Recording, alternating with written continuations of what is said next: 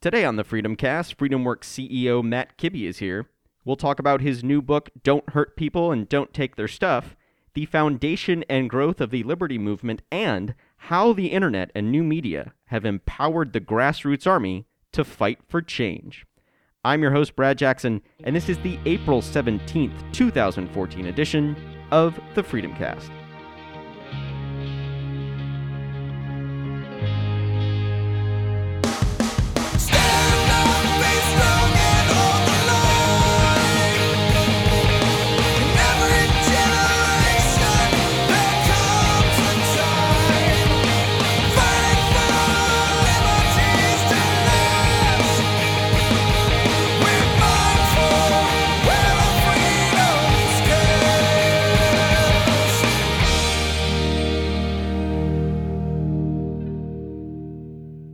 Joining us now on the Freedom Cast, CEO here at FreedomWorks and author of Don't Hurt People and Don't Take Their Stuff, a Libertarian Manifesto. Matt Kibbe is back. Matt, thanks so much for being here.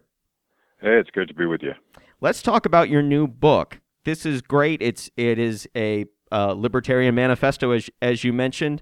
Um, talk to us about why you were uh, inspired to write this, and and sort of what the uh, what the focus of the book is.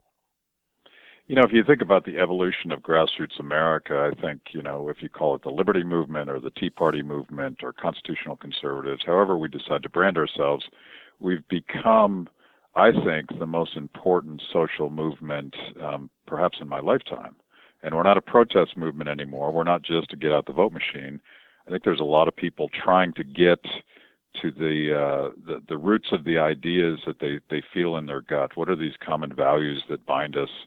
And for for so many years, people would ask me, "How do I how do I break into libertarianism? What should I read?"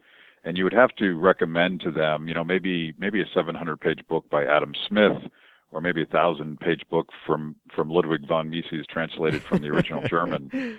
And and I really wanted I really wanted to boil it down because you know we you know I'm an economist by training, and, and economists love to use jargon and pie charts and and acronyms. When in fact, when you boil it all down, don't hurt people and don't take their stuff. Those are the values that, that make for civil society. Those are the, the values that enable people to pursue their dreams and, and to do well for themselves and their families and, and their futures.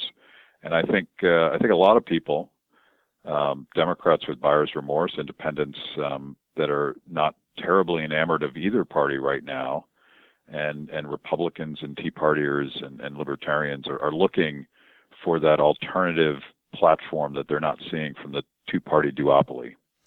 Talk talk to me about that sort of what FreedomWorks has offered people because I I think you're right. It sort of uh, it it appeals to uh, you know a broader sect of people than just Tea Party people as as it may initially be branded. There there are folks who are disaffected from other areas who sort of can come together under this philosophy.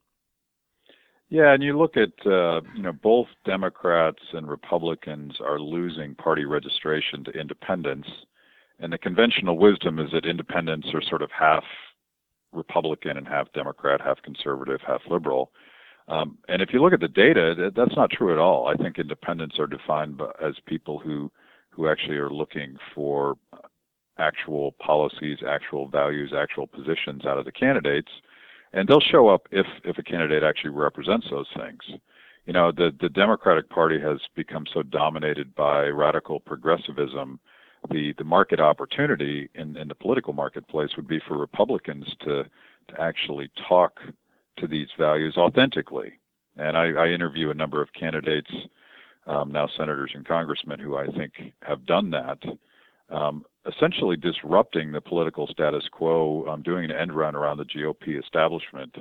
Um, guys like guys you would immediately recognize: Rand Paul, Ted Cruz, Justin Amash, Thomas Massie, David Schweikert, and of course Mike Lee.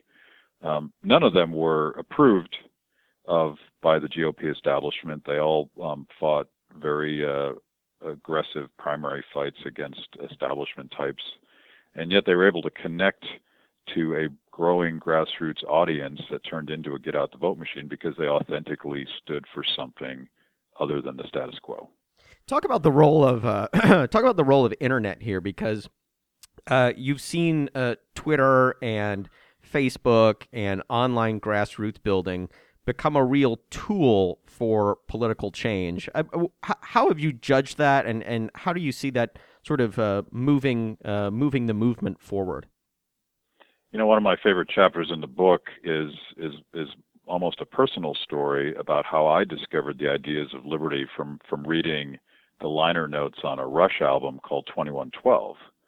And you know, back when I was a kid, you didn't have um, Google, you didn't have Facebook, you had no way of discovering ideas except in the public school system. And, and shockingly, the ideas of liberty were not present in high school and college, graduate school, almost anywhere in the country at the time. Um, it was dedicated to the genius of Ayn Rand, and and I tell the story about how I stumbled across one of her books about six months later. I didn't know who she was. Uh, a small no- novella called Anthem, and I, I proceeded over the next uh, four or five years as a teenager to seek out these ideas, and it was a series of accidents, and and eventually I found a community that that shared those values. I think there was at least a dozen of us all over the country. We could have fit into a VW bus. Um, today we we Google it. Um, Justin Amash actually tells the story about how he was realizing he wasn't a traditional Republican um, in an interview in my book, and he just typed in some ideas, and up pops F.A. Hayek, and that's how he self-educated on the ideas that eventually helped him win a contested uh, House Republican seat. So I think I think what you're seeing today is is the ability of millions and millions of people to find the ideas, find other people that share those ideas ideas, and start to build a virtual community. I know moms that have Facebook pages that are bigger than than the county GOPs in their area. That's power that's the power of decentralization. That's the ability of people to come together. Um, and I think uh, I think we're just starting to figure out what the opportunity is. Obviously, FreedomWorks has invested a lot of of time and money and resources being a support structure for all of these these various social networking platforms that, that people are using. And uh, we think that in that decentralized world, the philosophy of, of liberty, the strategy of voluntary association does so much better than the top-down progressivism of, of Barack Obama, Hillary Clinton, you know, fill in the blank. I, I want to talk about uh, one of the other candidates you guys have really helped. You mentioned just, Justin Amash. Uh, here in Texas, Ted Cruz was another one of those guys. He was up against a well funded, uh, sort of entrenched uh, Republican in David Dewhurst and he really had an, an, amazing race in that he was able to beat that. He was able to beat it not not only once but through a runoff as well. Um, talk talk about how FreedomWorks helped Ted Cruz and and how he champions that that uh, same message you were just talking about. Well, actually, uh, so he's one of the guys that I interviewed for the book, and I'll I'll read a quick quote from him to sort of tee that off. Um, quote, I think there is a fundamental paradigm shift happening in the political world across this country, and that paradigm shift is the rise of the grassroots. In the Texas Senate race, when I started, I was literally at 2% in the polls. Nobody in the state thought we had a prayer. My opponent was a sitting lieutenant governor who was independently wealthy. He ran over $35 million in nasty attack ads against us. And he goes on to say that, you know, the, the difference, the paradigm shift, is that for all of the advantages of of of the of the GOP establishment, you, you can run all the TV ads. People from Washington D.C. come down to endorse you. You have high name ID. Those those were the old rules of politics. The new rules, and FreedomWorks is a big part of this, is the ground game and people connecting with each other and, and people being motivated um, by a candidate that that stands for something and is willing to work as hard as they were. Um, our super PAC um, taps into that, and I think I think in a fairly unique way. Um, we go in and ask activists what they need. We're a service center to that to that machinery that that really sort of pre-exists any political race. So we, in in essence, we became the yard sign, um, door walking distribution centers for the Ted Cruz race, even though we we didn't coordinate and there was there was nothing um, there was a firewall there, but but the activists themselves just told us this is what we want to do, this is what we think matters, and I, I did I do think it mattered. Uh, you and I were both at uh, a Glenn Beck taping at an event in Dallas last year, and he was talking about the uh, role of the IRS oppressing um, Tea Party groups and conservative groups. Um, when when you saw that and you saw how he was able to uh, give that uh, give that a new microphone and and the the work he's he's done for you guys in, in talking up Freedom Works. Um, what kind of role does someone like Glenn Beck play in pushing along the movement? Well, you know, there's a there's a virtual structure of production, and he obviously has has a strong voice. Um, he's his his greatest talent is communicating complex ideas in a way that that people connect with them, and that's why he's so successful at what he does. Um, and it's not it's not just Glenn. It's it's uh, a whole network of talk show hosts, a whole network of bloggers, um, citizen journalists, activists. It's it's kind of hard to separate all of that because it's almost become an organic machinery. Um, but you know the the the rally that we held at the American Airlines Center in Dallas, Texas, happened to fall um, on the third on the on the Friday before the the Cruz Dewhurst runoff, mm-hmm. and and it became you know a, almost or again organically kind of a, a a really big get out the vote rally, even though that's not what it was originally conceived of of being.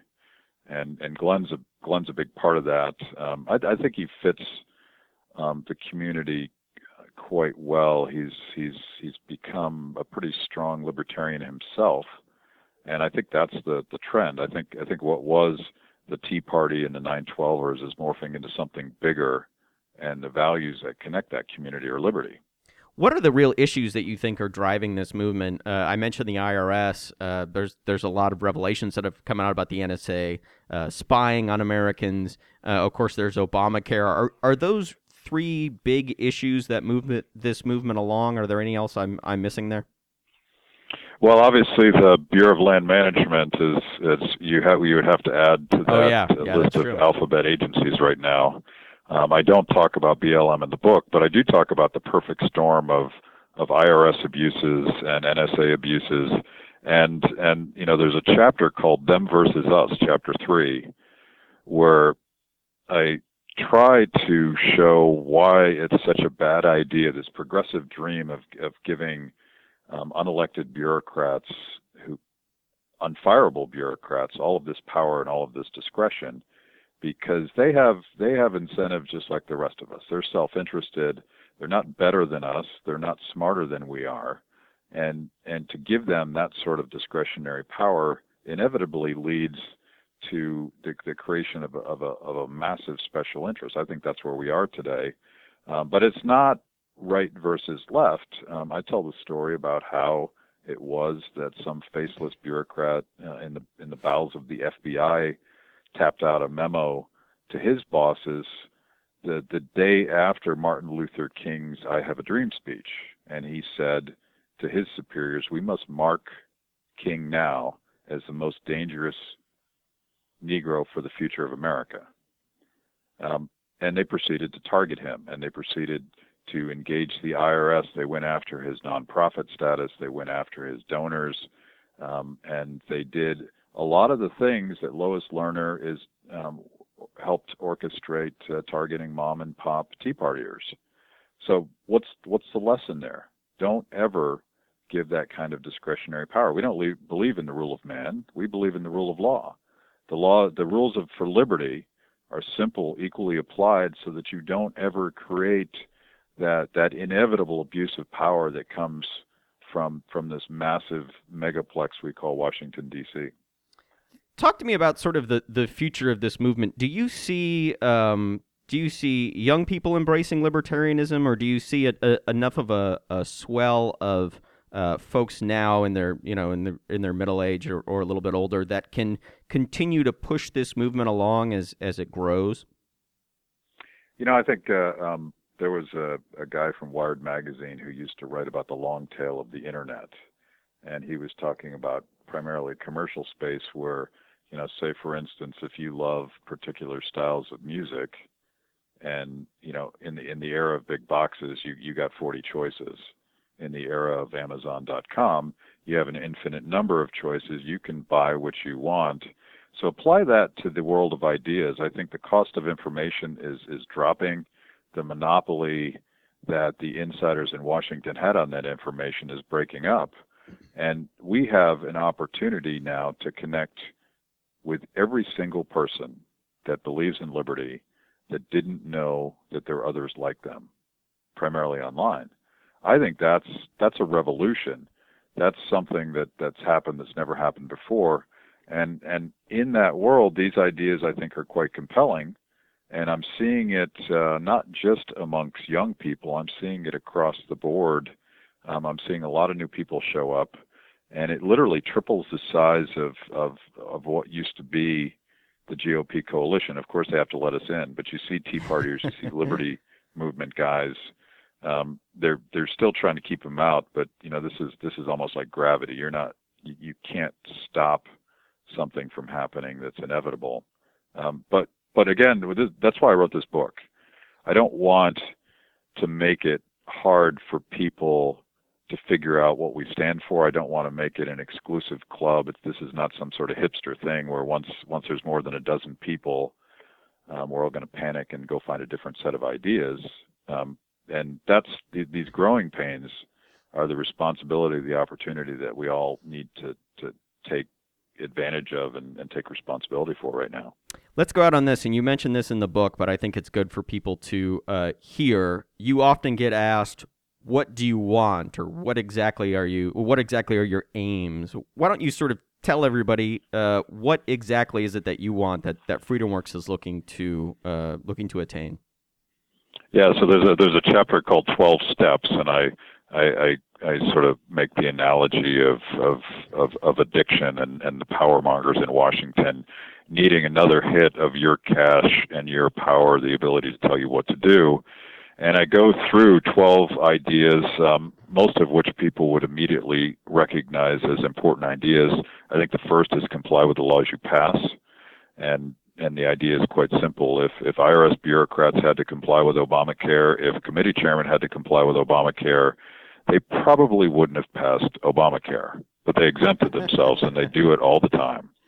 Stop spending money we don't have. Um, you know, we we need to balance the budget. We need to put everything on the table scrapped a tax code. I think the complexity that is engendered by all of these interests in Washington is a a vehicle, a, a, a, a hammer to abuse the American people, and it's not really rich versus poor.